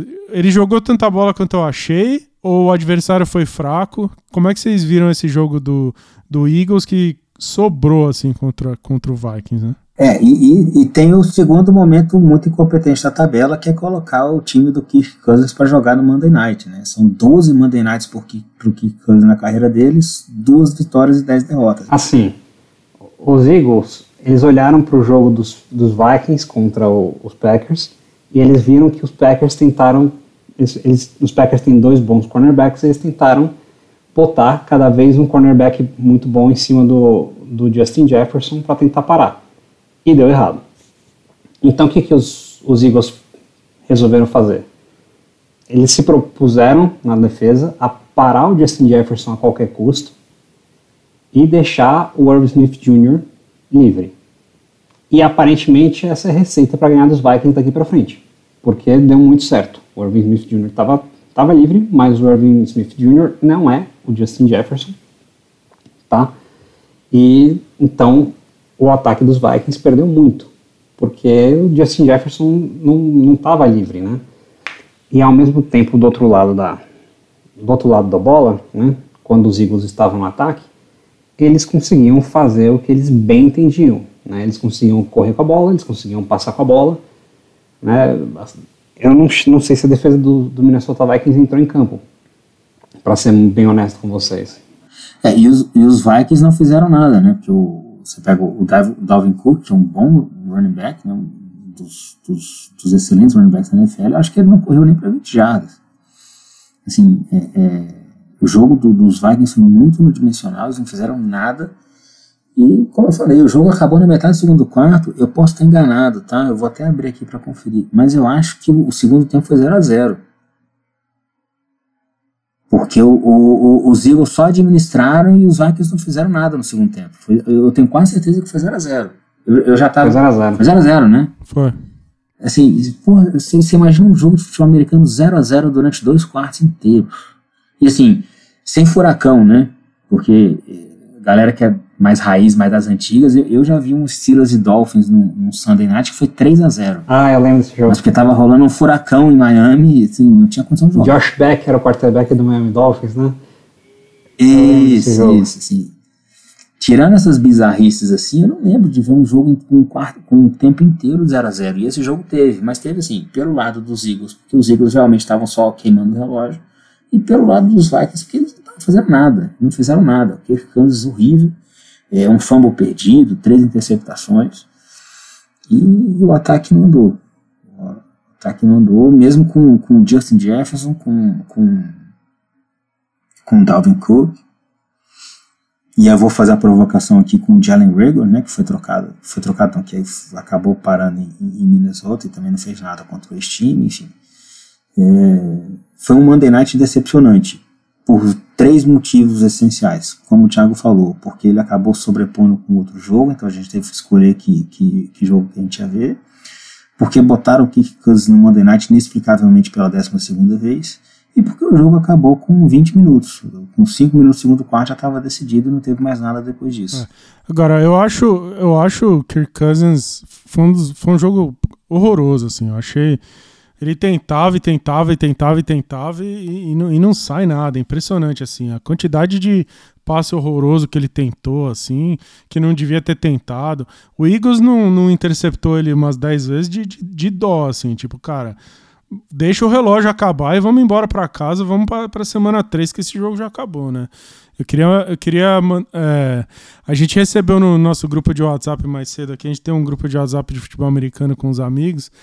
E o, o nosso amigo Diego Martins, que é o, que é o presidente do João Pessoa Spectros, time de, de, de futebol americano da, da Liga Brasileira de Futebol Americano, é, ele mandou um, um, uma imagem assim que para mim explica tudo que você tem que saber, né? A foto do Kirk Cousins com o recorde dele da, da carreira dele, né? E, então tem só os números assim, né? 60 vitórias, 60 derrotas e dois empates. Que é a definição de medíocre, né? Assim, tipo, se você tivesse que definir o que significa ser um cara medíocre, é isso, né? É aquele cara que vai. Ele ganha uma, perde uma e não te leva a lugar nenhum, né? O cara empatou duas vezes duas vezes. Tá certo que ele tem uma carreira que já não é mais tão curta, mas assim, o empate na NFL é difícil pra caramba para acontecer, né? A gente já teve esse ano, que foi da, da, da primeira semana do, dos Colts contra os Texans, mas é um resultado raríssimo. E o Cornman tem dois empates na carreira. Né? E esse é o mesmo cara que conseguiu o primeiro contrato totalmente garantido da liga, né? Contrato com os próprios Vikings de três anos por mais de 80 milhões, aí uns oito anos atrás, cinco anos atrás, sei lá quando. Então, assim, muito incompetente na NFL, né? Deram 80 milhões garantidos para ele em três anos, depois renovaram mais umas duas ou três vezes depois disso, e tá aí até hoje, para o cara não fazer nada, absolutamente nada. Ele tem, talvez hoje, se não, se não o melhor, mas um cara que é facilmente top 3 wide receiver da liga, que é o Justin Jefferson. É, tem um excelente running back, que é o Dalvin Cook. E, e, como o Thiago falou, a bola não anda. Agora, o diferente do Kirk Cousins, eu achei que o, o, o Jalen Hurts jogou, jogou bola, hein? Eu acho que ele. Eu acho que ele foi um jogo que ele quis mostrar, assim, você via que ele tava querendo mostrar pra câmera, tipo, vocês falam que eu sou meia boca, tá aqui o meia boca, entendeu? Porque ele, meu, cada, cada snap que vinha, ele ia com tudo que ele tinha, ia pra porrada e tentou ser o mais físico que ele pôde, mas a verdade é que, assim, é, tanto no passing game, assim, super inteligente, que, o, que, o, que o, esse, esse, time do Philadelphia Eagles é, tá fazendo game plans super inteligentes para ele, sempre coloca a gente livre em posição dele, dele, dele, fazer os passes simples e tal. Então não complicam muito a vida dele como, como um passer. E, e, quando, e quando a coisa encrespa, ele tem com as pernas ele consegue resolver, né? Impressionante. Ele faz um touchdown que foi na pura é, força ali que ele meteu. É, mas eu não sei. Paulo, você falou que, que esse Eagles era o time mais talentoso da liga, talvez, se o quarterback não, não, não entrasse na frente. O que, que, que, você achou do, desse jogo do Hurts? Eu achei sensacional. Não tem. Não tem o que falar. Né? Pelo menos assim, não tem o que falar negativamente. Né? O, os Eagles, como você falou, estão jogando de uma maneira bem inteligente no ataque, né? E eu acho que principalmente o Jalen Hurts, ele está sendo um jogador muito inteligente no sentido de que ele sabe a própria limitação dele. Né? Eu acho que ele sabe que ele não é o, um puta passador, né? Então, eu imagino que ele tem na cabeça dele um reloginho, tá? Que ele pega a bola, ele vê as progressões de leitura dele, vê a primeira não tá, vê a segunda não tá, ele não perde muito tempo, entendeu? Ele pega e fala, bom, tem que ter uma jogada positiva, e ele pega e vai, né? Então, eu acho que o Jalen Hurts ele tem jogado de uma maneira inteligente, os Eagles têm colocado ele para jogar de uma maneira inteligente também, e, e ele está assim, ele tá maximizando o que os Eagles têm de, de mais peso no, no, no elenco, né? Que é a linha ofensiva. Porque a linha ofensiva dos Eagles está sobrando para cima dos adversários, né? Então não tem problema ele segurar um pouco a bola e depois ele sair correndo, porque tem espaço. É uma coisa impressionante, porque parece que toda jogada tem espaço para ele. Mas isso é porque eles também não estão. Assim, vamos lá, o que o Thiago falou, o gameplay está sendo muito inteligente. Primeiro, porque eles não estão pedindo mais do que o cara consegue fazer. Não adianta botar a bola na mão dele e falar assim: vai lá, meu filho, encana o Peyton Manning aí e sai lançando bomba e touchdown e bola difícil e tal. Não estão fazendo isso. E não estão forçando a corrida também, né? Não está sendo uma coisa meio Lamar Jackson em Baltimore. Assim, ele tem corrido realmente quando dá e, e, e, e quando a defesa já está, digamos assim, honesta. Né? Porque eles vão, eles vão passando a bola ali, vão correndo, vão ganhando o campo. Aí, de repente, uma jogada dessa, como você comentou, a, a linha consegue segurar, ele vê que não tem nada, aí ele, ele corre ali, consegue as jadas, avança, consegue um touchdown. Esse touchdown que o Thiago falou que foi o primeiro do jogo, foi um touchdown muito bonito. Ele, ele tá criado, acho na linha de duas ou três jadas, e ele vai na, na força mesmo, né? Tipo, prime time Jalen. Eu vou mostrar que eu sou que eu sou bom, que eu tenho capacidade para jogar aqui. Então assim, o futuro é promissor. Vamos ver se ele consegue manter, né? Se o time consegue manter como um todo. Eu acho que um outro, um outro destaque não é nem o Jalen Hurts, né? Mas é a secundária do, do Philadelphia Eagles. Porque eu acho que, assim, o Justin Jefferson é um, é um baita wide receiver, como o Felipe falou antes, mas você pega para ver esse, essa secundária dos Eagles, cara, é incrível, porque não é só o Justin Jefferson, parece que ninguém tem espaço, sabe? É, parece que tem sempre alguém ali junto do, do, recebedor, parece que tem sempre, tá todo mundo sempre cercado, o cara recebe, todo mundo vai com aquela mentalidade para cima do, da pessoa que está com a bola, então assim, é um, é uma defesa que está muito bem treinada e tem muito talento nessa secundária. Muito talento. James Bradbury, o, o Chelsea Garner. O cara que chegou agora. Né? Assim, tem muito talento nessa secundária e tá, tá jogando muito bem. É, e, eu acho que não, a secundária do, do Philadelphia Eagles é impressionante mesmo. É, as duas melhores secundárias da liga, a gente falou delas hoje para mim, é o Chargers e o Eagles. Agora, é, o Eagles sofreu tanto com o wide receiver nos últimos anos, e aí os caras investiram em, em num corpo de recebedores também muito interessante, porque cada cara é totalmente diferente do outro, né? Então você tem o AJ Brown, que é um cara que você faz um monte de dump off para ele, ele consegue com as pernas. Você tem o Davanta Smith, que jogou muito bem ontem, que é o oposto disso, né? Ele é, é o, o route runner é, finesse, né? Ele é o cara que, que consegue a separação porque ele é ele corre rota aquele lance do Stephon Diggs assim de no meio da rota assim ele dá uma, uma dançada e o cornerback se perde completamente ele fica totalmente livre né então assim dependendo do, do adversário você tem você tem wide receivers e eles têm um tight também é muito muito bom né, no Dallas Goddard é, dependendo do, do game plan que eles querem fazer, eles têm estilos diferentes. Eles têm uma, uma arma é, longa no, no, no Chris Watkins, eles têm vários tipos de, de recebedores diferentes, dependente da, dependendo do game plan que eles querem fazer, né? Eles têm, eles têm o route runner, é, eles têm o, o, o, o, cara que vai pra pancada, né? Que recebe passe curto e vai pra porrada. Eles têm um pra, pra jogar no slot. Eles têm uma arma super perigosa longa, né? Então acho que eles têm ferramentas para fazer o gameplay que eles quiserem para deixar as coisas mais fáceis pro, pro Jalen Hurts também. É, eu tô exagerando em dizer que é o melhor time da NFC já? Ou... Acho que não é exagero, não. Pode ser, assim, pode ser que algum time evolua, né? Mas, por enquanto, o que tá mostrando em campo, o Philadelphia Eagles é o melhor time da NFC. Então o Vikings agora tá com uma vitória e uma derrota, aí vai tentar se recuperar agora contra o Detroit Lions em casa, né, em Minnesota. E o Eagles vai é, jogar fora de casa contra o Washington Commanders. É um jogo que é mais difícil do que parece, porque é um jogo de divisão. Mas em tese eu acho que o, o Eagles vai favorito para esse jogo. Eu acho que o Eagles é um dos favoritos a se manter invicto depois da semana 3.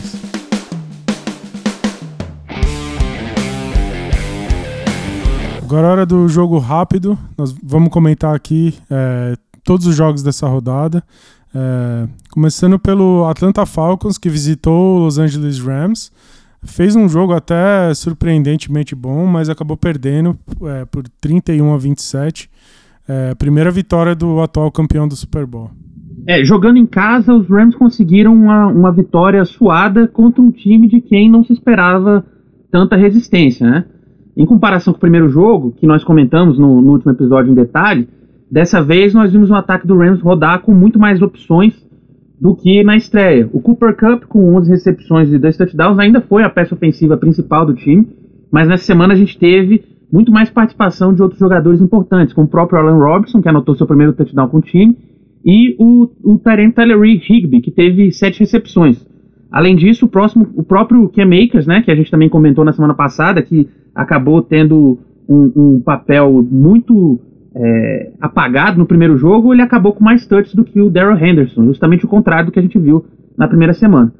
Quanto ao time do Falcons, é, depois de sair atrás do placar, eles quase conseguiram uma recuperação no último quarto, mas ficaram mesmo é, no quase. Embora esteja com duas derrotas, eu diria que o Falcons é o raro caso daquele time que, apesar desse retrospecto ruim, se portou nessas duas partidas muito melhor do que do que se esperava. Fez duas boas partidas. É, e o Falcons é, jogou melhor do que esperado nas primeiras duas rodadas e ainda assim ainda não conseguiu sua primeira vitória, né? Zero, zero vitórias e duas derrotas. E agora visita o Seattle Seahawks, que para mim é um time pior do que o Falcons. Esse, esse jogo é importantíssimo na corrida pelo primeiro pick do próximo draft. É, já o Rams agora está com uma vitória e uma derrota e visita o Cardinals num jogo de divisão que, que pinta como um jogo importante para definir quem vai ganhar essa divisão. O New York Jets conseguiu uma das viradas mais impressionantes que eu vi em toda a minha vida, é, num jogo completamente improvável, que deixou todo mundo chocado. O Jets visitou o Cleveland Browns, no finalzinho virou e venceu por 31 a 30. Explica pra gente como é que foi essa virada, Paulo. Foi muito incompetente no NFL. Né? É, esse jogo começou com o Browns ganhando, né, o que deveria ser uma vitória tranquila, apesar de não uma lavada, porque o time do Browns também não é lá aquela coisa, né? E faltando três minutos para terminar o jogo, os Browns venciam o jogo. Nick Chubb tinha acabado de fazer um touchdown. Quando de repente eles esquecem que o jogo está acontecendo, né? E aí o, o, os Jets entram em campo e o Joe Flacco assume o modo MVP, né? Aquele Joe Flacco dos playoffs que a gente já viu ganhando Super Bowl com o Ravens e começa a fazer as jogadas. E de repente os Jets estão chutando um sidekick e recuperando um sidekick e conseguindo marcar de novo. E eu não consigo entender até agora por que, que as pessoas estão atacando o Nick Chubb? Porque tem uns idiotas aí falando que o Nick Chubb não tinha que ter marcado o touchdown, tinha que ter sentado para deixar o cronômetro correr. Você tá louco, meu filho? Você tinha três minutos de jogo. Bastava você jogar futebol. Entendeu? Não, não era para você perder esse jogo. Né? Não foi uma vitória impressionante do Jets, foi uma derrota ineditamente incompetente do Cleveland Browns. E é uma organização que é muito competente em ser incompetente. É, os dois times agora estão com uma vitória e uma derrota. O Jets vai receber o Bengals. O Bengals está tentando ainda sua primeira vitória na NFL. Enquanto isso, o Cleveland Browns recebe o Pittsburgh Steelers num jogo super chave dentro da divisão. É um jogo que vai ser é, dois ataques muito ruins e duas defesas muito melhores que os ataques. O Indianapolis Colts, é, é, com muitos desfalques, sobretudo no, no, na parte ofensiva, é, visitou o Jacksonville Jaguars, que já tinha é, tirado o Colts dos playoffs no ano passado. e novamente sofreu contra o rival de divisão, mas dessa vez é, mais feio ainda, porque o Colts sequer conseguiu marcar um ponto. É, no meu tempo, quando você jogava ping-pong e não conseguia fazer nenhum ponto, você tinha que passar por debaixo da mesa. E aí, Felipe, como é que foi esse jogo? Bom, é, os Colts foram a Jacksonville e passaram vergonha, né? Os Colts que são aí talvez uma das grandes decepções da temporada até agora, não conseguiram marcar nenhum ponto, como você falou, e fizeram Jacksonville parecer um time decente. Jacksonville não é um time decente tem um, aquele que pode ser um franchise quarterback no, no Trevor Lawrence, que aliás fez o segundo jogo da sua carreira que, que pareceu com um franchise quarterback, que foi o segundo jogo contra os Colts, o primeiro tinha sido ano passado, e ganharam por 24 a 0. Indianapolis não fez nada. Jonathan Taylor, melhor running back da liga, só pegou na bola nove vezes. Inclusive fez um, uma jogada que, que tem aparecido muito aí na, nas redes sociais, que é a, a, corrida que ele fez com raiva. Acho que ele estava com raiva do, do, do, dos técnicos dele que não dava a bola para ele, e ele correu aí para 21 jardas. Foi a única coisa que os Colts fizeram no jogo inteiro. Assim, horrível, horrível o jogo dos Colts. E o Jacksonville tá na dele, né? Tá tentando fazer ali um, um, um, campeonato digno para começar a se restabelecer e, e, e, construir aí, ou reconstruir a franquia ao redor do Trevor Lawrence. O Indianapolis Colts sai dessa rodada com uma derrota e um empate e vai tentar buscar a primeira vitória num jogo complicado em casa contra o Kansas City Chiefs na rodada 3. O Jaguars está com uma vitória e uma derrota e visita o, o, Los Angeles Chargers na semana 3. O jogo pode ser bem, bem complicado ou um pouco menos complicado, dependendo do status de saúde do Justin Herbert. A gente não sabe se vai conseguir jogar na próxima rodada ou não. O Washington Commanders visitou o Detroit Lions é, e em Detroit o time do Lions venceu a partida por 36 a 27. Como é que foi esse jogo, Paulo? Esse jogo começou com o Detroit Lions, provavelmente o ataque mais possante dessa temporada, como todo mundo previu antes, marcando 22 pontos. Na verdade, não foi o ataque, né? O ataque foi responsável por 20, a defesa foi responsável por mais um safety em cima do, do nosso querido Carson Wentz, tá? E aí o Carson Wentz entrou para jogar. O Carson Wentz é aquele quarterback super divertido quando ele não tem nada a perder. E aí ele começou a jogar super bem. Só que quando ele estava para chegar, o Detroit Lions resolveu jogar futebol de novo e ganhou o jogo. Tá? Esse time do Detroit Lions é o destaque fica pro nosso pro Deus Sol, né? Amon Hassan Brown, que é um jogador surpreendentemente ótimo e principalmente para quem tem fantasy, tá? Para quem tem fantasy, o conselho é coloque o Amon Hassan Brown para jogar ou troque por ele com o cara que for o idiota que tiver na sua liga. Os dois times estão com uma vitória e uma derrota agora na temporada. O Washington Commanders vai receber o Philadelphia Eagles num jogo bem duro em casa, uma disputa de divisão contra um adversário invicto. Enquanto o Detroit Lions vai visitar o Vikings também num jogo importante de divisão para eles, é, para tentar conseguir a segunda vitória. No domingo, o New England Patriots visitou o Pittsburgh Steelers no Acrisure Stadium para quem não sabe, é o antigo Heinz Field, que, que mudou de nome, né? Para um jogo que foi, foi muito equilibrado. É, dois ataques muito fracos, as defesas são muito melhores que os ataques, né? Então os dois times tiveram muita dificuldade de, de, de desenvolver o jogo ofensivo. A linha ofensiva do, do Pittsburgh Steelers para o bloqueio de corrida é, talvez seja a pior da NFL. Os running backs não tiveram nenhum espaço para desenvolver qualquer tipo de jogo.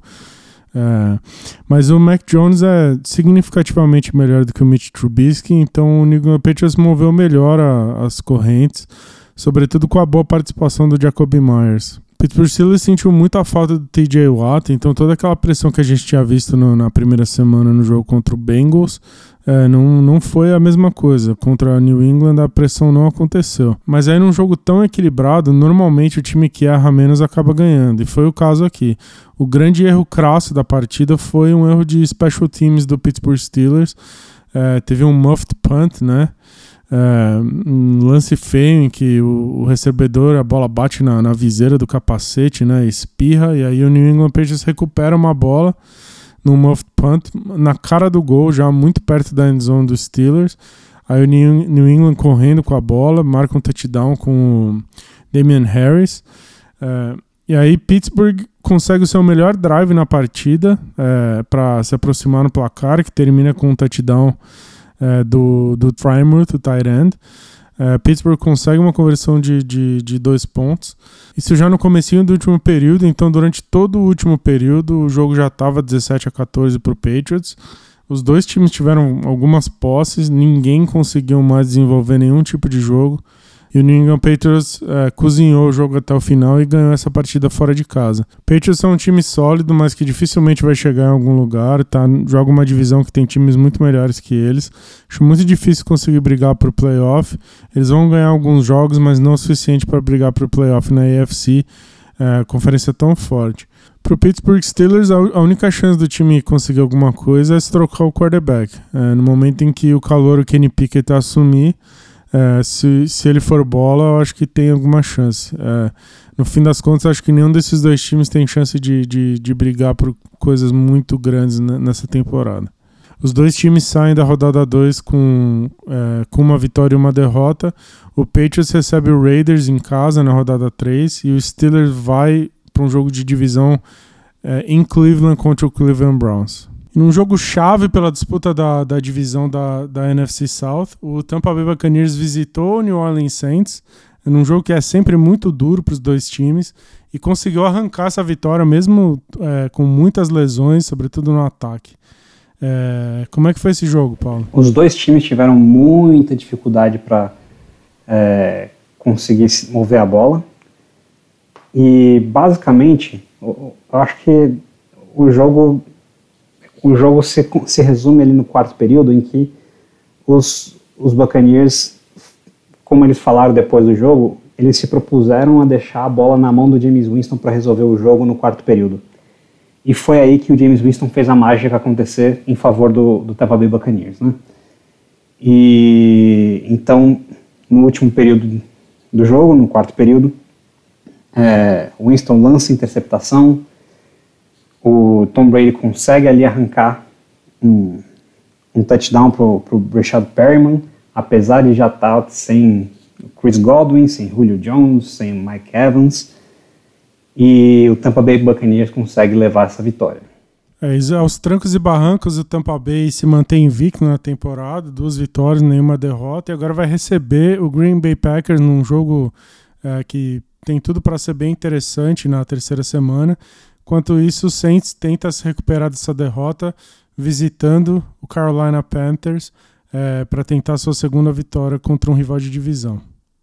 O Arizona Cardinals é, visitou o Las Vegas Raiders e depois de estar tá perdendo por uma larga vantagem para o time de Las Vegas, conseguiu a virada e ganhou fora de casa por 29 a 23. Como é que foi esse jogo? Bom, o, essa, esse jogo foi o jogo de estreia do Las Vegas Raiders né, na sua casa nesse ano e mesmo diante sua torcida, o Raiders acabou sofrendo a segunda derrota da temporada em um jogo que, como o Thiago adiantou, o time de Las Vegas começou muito bem. Abriu 20 a 0 no primeiro tempo, parecia destinado a uma vitória tranquila, né? O Cardinals não conseguia impor seu jogo ofensivo no primeiro tempo, mas esse ritmo não foi mantido, né, na segunda metade da partida. Depois de do, do Cardinals se recuperar e buscar um empate em 23 a 23, né, no tempo regulamentar, os Raiders acabaram perdendo o jogo na prorrogação, mesmo depois que a defesa dos Raiders conseguiu um turnover on downs muito importante já na prorrogação, né? É, recuperou essa bola. É, o Raiders perdeu o jogo num, num, lance bastante infeliz do, do wide receiver Hunter Renfro, né? Por sinal, mais acionado da, da equipe durante todo o jogo, que recebeu uma bola que ele até conseguiria provavelmente o first down, mas sofreu um fumble e esse fumble foi então retornado para touchdown, acabando a partida. Do lado do, do Cardinals, eu destacaria é, o trabalho defensivo, especialmente no segundo no, na segunda metade né, do jogo, a partir do, do terceiro quarto, é, de contenção do ataque do Raiders, em especial de contenção do Davante Adams, que acabou esse jogo completamente é, apagado, apenas duas recepções, embora uma tenha sido para touchdown. Isso a gente sabe que é muito abaixo do que ele produziu na semana 1 e do que ele está acostumado a produzir é, já vinha produzindo em, em, Green Bay, enfim, que se espera que ele vai, vai continuar produzindo é, no Raiders. Ou seja, o Carlos ele teve êxito né, em retirar do jogo, efetivamente, o melhor jogador é, do Raiders. Já o Raiders, é, que não conseguiu encontrar nenhuma alternativa ao Davante Adams, é, teve realmente uma, uma, performance horrível ofensiva depois do, do, do segundo no, a partir do terceiro quarto, né, incluindo a prorrogação. É, um número que eu destacaria que na, no segundo tempo de jogo, terceiro, quarto, quarto e prorrogação, é, nesses, em todos esses tempos tomados, né, o, o Raiders só conseguiu cinco first downs. É, ou seja, desse jeito realmente fica muito difícil de segurar qualquer liderança, por melhor que ela seja. É, e o Raiders segue sem nenhuma vitória na, na, temporada, nenhuma vitória, duas derrotas, e visita o Tennessee Titans que está na mesma situação, né? Então um desses dois times vai, a não ser que role o empate que está acontecendo cada vez mais na NFL, muito provavelmente um desses dois times vai sair da semana 3 com zero vitórias e três derrotas. O vice-campeão do Super Bowl do ano passado, Cincinnati Bengals, é, visitou o Dallas Cowboys que estava sem o Dak Prescott com é, machucado é, e jogou com um quarterback reserva. E o Bengals, surpreendentemente, é, perdeu esse jogo em que ele era largamente favorito. É, o jogo terminou 20 a 17 para o Dallas Cowboys. E aí, Felipe, como é que foi esse jogo? Olha, o jogo não foi bom, tá? O, o Cincinnati Bengals, que é um time bastante interessante de se ver, um dos quarterbacks novos mais talentosos da liga, o Joe Burrow, agora seríssimo candidato a David Carr, para aqueles que não acompanham há tanto tempo, David Carr foi o primeiro quarterback do, do Houston Texans. Quase foi assassinado em campo algumas vezes de tão ruim que era sua linha ofensiva, e o John Burrow está indo por esse caminho. É, Cincinnati foi competitiva no jogo graças a ele, mas ele realmente não tem muito tempo para lançar bola. Dallas, por outro lado, foi, foi burocrático, né? Com o quarterback reserva, como você falou, o Cooper Rush, que também não vai levar o time a lugar nenhum, ao estacionamento, como eu falei antes mas que foi movendo as correntes ali, jogando na defesa, né, Micah Parsons, mais um, um excelente jogo, e, e, no final, apesar do, do, do Cincinnati ter voltado e, e quase ter ganho, o, o, os Dallas acabaram conseguindo garantir a vitória. Destaque negativo, na minha opinião, para o Ezekiel Elliott, um jogo muito ruim, parece realmente ter entrado aí de vez em declínio e, e, e, não será surpresa se em pouco tempo perder a posição titular para o Tony Pollard, que hoje é running back muito melhor do que ele. É, e Cincinnati vai tentar a primeira vitória dele visitando o New York Jets na, na semana que vem. Enquanto o Dallas viaja para jogar o Monday Night Football é, contra o rival de divisão, o New York Giants. O Denver Broncos recebeu o Houston Texans em casa e fez um jogo simplesmente horroroso, assim a, a torcida tava vaiando o time, vaiando o Russell Wilson antes do primeiro tempo acabar já. É, o, o, o, novo técnico do Denver Broncos, o Nathaniel Hackett, recebeu o troféu muito competente da NFL semana passada e, pelo amor de Deus, é, podia fazer o troço ser permanente. assim. O cara é muito incompetente mesmo. É, você percebe, assim, vendo, vendo o tape desse jogo, o quanto tem muito mais talento no time do Denver, assim. Toda vez que o Denver tá com a bola, você vê muito mais coisa acontecendo do que, do que o Houston Texans. O Texans é um time extremamente limitado. E, no entanto, é, Denver teve uma dificuldade extremamente grande em casa de se impor e de, e de abrir placar. Na verdade, esse jogo foi tão parelho que o, o Houston Texans entra no último período ganhando esse jogo. É, e aí, no finalzinho, o Denver Broncos consegue virar. Russell Wilson ainda está muito desconfortável. Você percebe que não tem química nenhuma com, com um grupo de recebedores. É, recebedor correndo rota errada, muitos drops, assim, muito ruim. O Russell Wilson ele está desconfortável. É, o time de recebedores não é, encaixa muito bem com o estilo de jogo dele. É, e decisões horrorosas. Assim. Você percebe que o head coach faz decisões péssimas. É, tem um momento do jogo ali já no, no finalzinho que o, o, Denver tá correndo atrás do placar, tá perdendo e tá tentando virar o jogo. É, tem uma terceira para um que, que o, o Nathaniel Hackett faz uma chamada horrorosa. O time perde duas jardas. Aí vai chutar o field goal para empatar o jogo. É, tem um delay of game. E aí o time sai do range de field goal, tem que fazer o punt, entrega de volta a bola para Houston. E aí Houston também não consegue fazer nada, a bola volta para Denver. E aí Denver finalmente consegue fazer um drive que termina em touchdown e virar a partida. É, a única coisa que, tá, que funciona para o time do Denver Broncos por enquanto é o Cortland Sutton, é, que é um grande wide receiver, muito bom jogador. Ele jogou muita bola nessa semana. Ele e o Russell Wilson já estão cozinhando junto ali, já está dando um caldo. É, e o Javonta Williams, running back, é muito talentoso, mas ainda não. Ainda o jogo do, de Denver não está fluindo. É, eu acho que Denver, essa temporada, não, não vai ser a deles. assim Até o time encaixar, acho que vai demorar bastante. O Houston Texans simplesmente não tem talento ali. É um time que dificilmente vai conseguir passar aí de 10 pontos por jogo. No dia que eles passarem de 20, vai ser festa lá em Houston. Se tem uma coisa boa que o, que o torcedor do Texas pode comemorar, é que alguns rookies jogaram muito bem, assim. Tanto o cornerback deles de primeira rodada jogou muita bola. E o running back, o Damon Pierce, que, que recebeu tanta, tanta hype na precisa, fez um jogo muito bom, assim. O menino jogou muita bola, ciscou pra caramba achei, achei bem, bem positivo para Houston. Mas assim, é um time que eh, para esse ano assim não, não tem muita chance não. É um time que tem muita dificuldade de mover a bola. É, é um time muito aplicado, se esforça muito, mas simplesmente não tem talento no roster. Carolina Panthers visitou o New York Giants é, e teve uma derrota apertada. O Giants ganhou esse jogo por 19 a 16. Como é que foi essa partida, Paulo? Foi terrível. Né? O jogo pode ser resumido assim: foi terrível. É, o time do New York Giants é, ainda tem muita falta de talento, né? apesar de, de que tem um começo muito promissor aí o Brian Dable, novo head coach do time. Né? Mas eu acho que o resultado dessa partida ele consegue ser resumido nas seguintes estatísticas, tá? É, a melhor defesa da temporada passada teve uma média de 17 pontos permitidos por jogo, que foi o Buffalo Bills. Ou seja, todas as outras defesas permitem mais de 17 pontos. Em jogos em que o, o Carolina Panthers sofre 17 pontos ou mais, o Matt Rule ganhou 1 e perdeu 25. Tá? Ou seja, muito incompetente no NFL. Esse cara é um péssimo treinador. Esse time está destinado ao fracasso enquanto ele estiver por lá.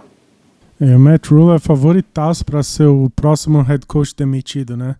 Nas casas de apostas em Vegas, ele é o head coach é, favorito a ser o primeiro a ser demitido nessa temporada. É, o Panthers é, ainda não conseguiu nenhuma vitória, vai tentar a primeira vitória em casa contra um rival de divisão, o New Orleans Saints. É, o Giants vai receber o Dallas Cowboys no Monday Night Football na semana que vem. Giants, que está invicto, é um, é um dos times invictos nessa temporada. Sem sombra de dúvida, é o, é o é, entre todos os times que estão invictos, é a maior surpresa. É, vamos ver se consegue manter é, esse Giants que era totalmente desacreditado. Vamos ver se eles conseguem começar com 3-0 né, a temporada. Impressionante a quanto rápido o Dable conseguiu dar uma virada nesse time.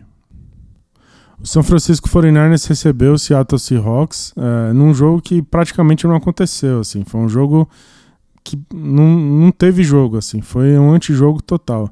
São Francisco abriu uma, uma liderança, sabia que não ia perder essa liderança e cozinhou o jogo até o final, que fez muito bem. É o tipo de jogo que o Jimmy Garoppolo saiu lá no, no, no fim do jogo, foi dar entrevista cheirando perfume, os caras nem suaram direito. É, o 49ers conseguiu correr muito bem com a bola desde o início do jogo, estabeleceu a corrida. É, então facilitou muito, todos rodaram muitos running backs, todo mundo conseguiu correr bem com a bola desde o início. É, o Trey Lance machucou logo no início do jogo e é muito difícil saber o que ele estava fazendo porque tinham pedido muito pouco dele, né? É, ele até ali o time estava correndo muito com a bola.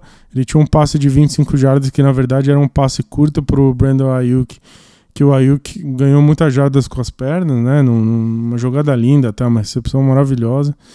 É, e aí o Trey Lance machuca, ele quebrou o tornozelo, infelizmente ele tá fora da temporada. É uma pena para São Francisco. E aí o Jimmy Garoppolo, quem diria, né? Ressurge das cinzas e, e, e volta a ser o titular de São Francisco. É, São Francisco correu muito bem com a bola até o fim do jogo. É, e o Seattle teve muita dificuldade de, de, de, de andar com a bola.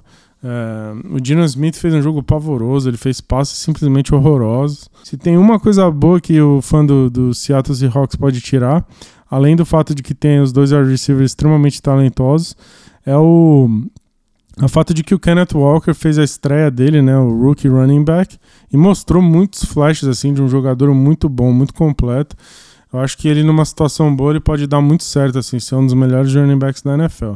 Para o fã do San Francisco 49ers fica a esperança é, de, de, uma temporada mais regular com o Jimmy G como quarterback, mas francamente o teto desse time tá, é totalmente limitado ao que foi no ano passado. É, basicamente o 49ers rodou, rodou, rodou e caiu onde estava exatamente no ano passado. É, se, o, se o 49ers queria dar um passo e se aproximar do Super Bowl, ele tinha que ter dado um passo do ano passado. Esse passo era o Trey Lance assumir e virar um bom franchise quarterback para eles, mais móvel, com um upside mais alto que o Jimmy G. Nesse momento, eles estão de volta à estaca zero. Eles, eles praticamente tiveram uma off-season e estão de volta onde eles estavam, assim, não teve muito ganho. Então, o, o, teto máximo deles é chegar onde eles chegaram no passado. Assim. Eu não vejo um, um cenário em que esse 49ers briga pelo, pelo Super Bowl esse ano, não. Os dois times saem dessa rodada com uma vitória e uma derrota. O Seattle vai receber o Atlanta Falcons em Seattle e esse é um jogo muito importante aí para definir já no fim do ano quem vai ter o primeiro pick do draft. Eu acho que Atlanta, mesmo fora de casa, tá jogando bem melhor que Seattle, mas vai ser um jogo até competitivo para os dois.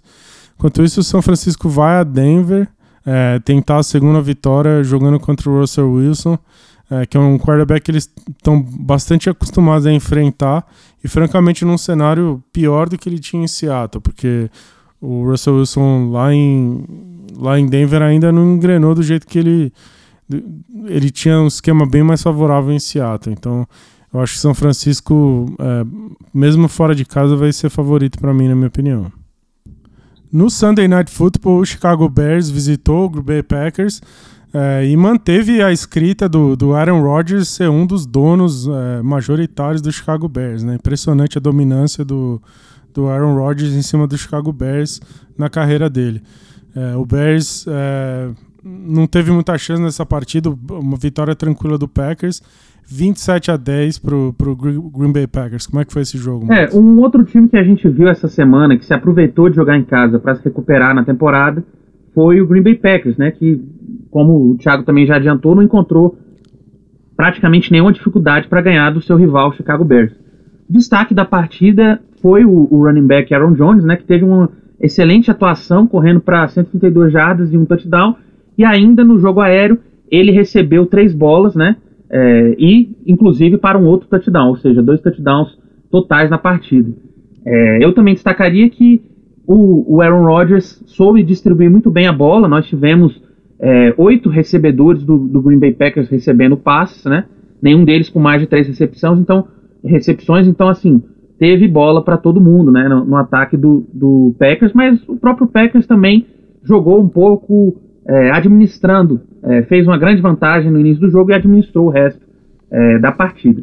Do lado dos Bears, realmente uma performance muito ruim, própria, agora sim, de um time que está claramente em rebuild. É, eu diria que foi é, um, uma das piores performances dessa semana, é, mas assim, ainda não conseguiu chegar no nível de, de ruindade que a gente viu no jogo do Colts, por exemplo. Mas foi o que talvez mais tenha chegado perto.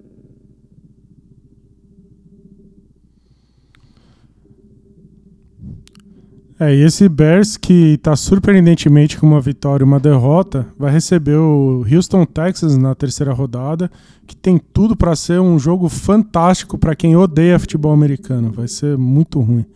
É, já o Packers é, vai visitar o Tampa Bay Buccaneers no jogo é, Tom Brady versus Aaron Rodgers. É, vamos descobrir se, o, se o, com o adversário mais forte se Aaron Rodgers vai conseguir fazer esse ataque rodar com a molecada que ele tem lá é, recebendo passes. É, e no outro Monday Night Football, né? Tivemos dois Monday Night Football essa semana. É, e, no, e, no, e no primeiro deles, o Tennessee Titans visitou o Buffalo Bills, tomou uma, uma paulada, o Buffalo Bills passou o carro sem, não tomou conhecimento do adversário. É, 41 a 7 o Buffalo Bills, que desponta aí é, acho que ninguém tem a menor dúvida que é o melhor time da NFL é, nesse ano, certo, Felipe? É isso mesmo. Um jogo que, que, que inicialmente se imaginava que seria um bom jogo acabou sendo um passeio e, e que terminou com os dois times é, é, jogando com várias reservas. Né? Josh Allen, fantástico, 317 jardas, 4 touchdowns. Stephon Diggs, meu Deus do céu, 12 recepções, 148 jardas, 3 touchdowns. E, e, e, assim, foi, foi, um, foi um atropelo, né? Foi, foi, foi realmente assim, foi feio. Os Titans não fizeram nada, Ryan Tannehill muito mal, Derrick Henry uma sombra do jogador que foi nos últimos anos.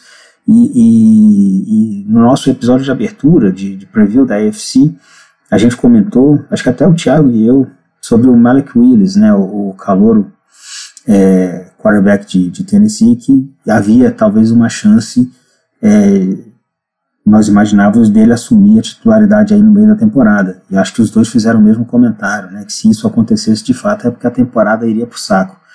E é o que está parecendo que vai acontecer, viu? Porque os Titans não conseguem correr com a bola e, e, os Titans, se não conseguirem correr com a bola, eles não conseguem fazer nada, porque essa é a identidade deles. O Malik Willis entrou, mas entrou já no último quarto, com, como eu falei, com várias reservas em campos dos dois lados e também não fez muita coisa, né? Esse jogo acabou na metade do terceiro quarto, talvez até antes, né? Na verdade, os Bills tiveram mais um ou dois drives ali, além do necessário com, com, com os titulares, suficiente ainda bem para eu ganhar meu jogo de fantasy, mas que, que talvez tenham arriscado um pouco demais uma lesão, alguma coisa mais séria.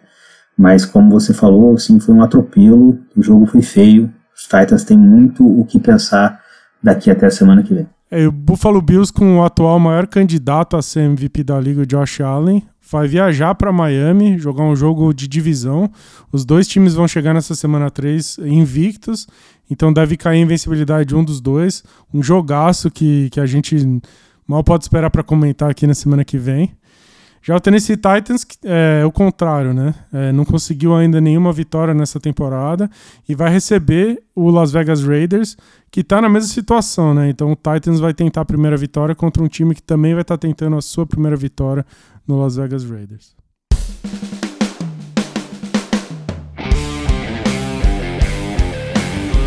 E é isso, meus amigos. Com isso a gente encerra esse episódio. Espero que vocês tenham gostado.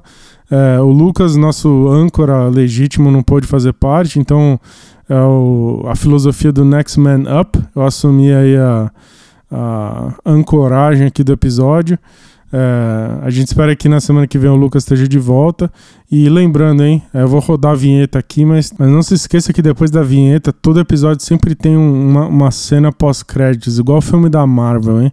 Então não percam, fique aí, escute aí o troféu muito incompetente na NFL aí, entregue pelo nosso grande amigo Leonardo Castro.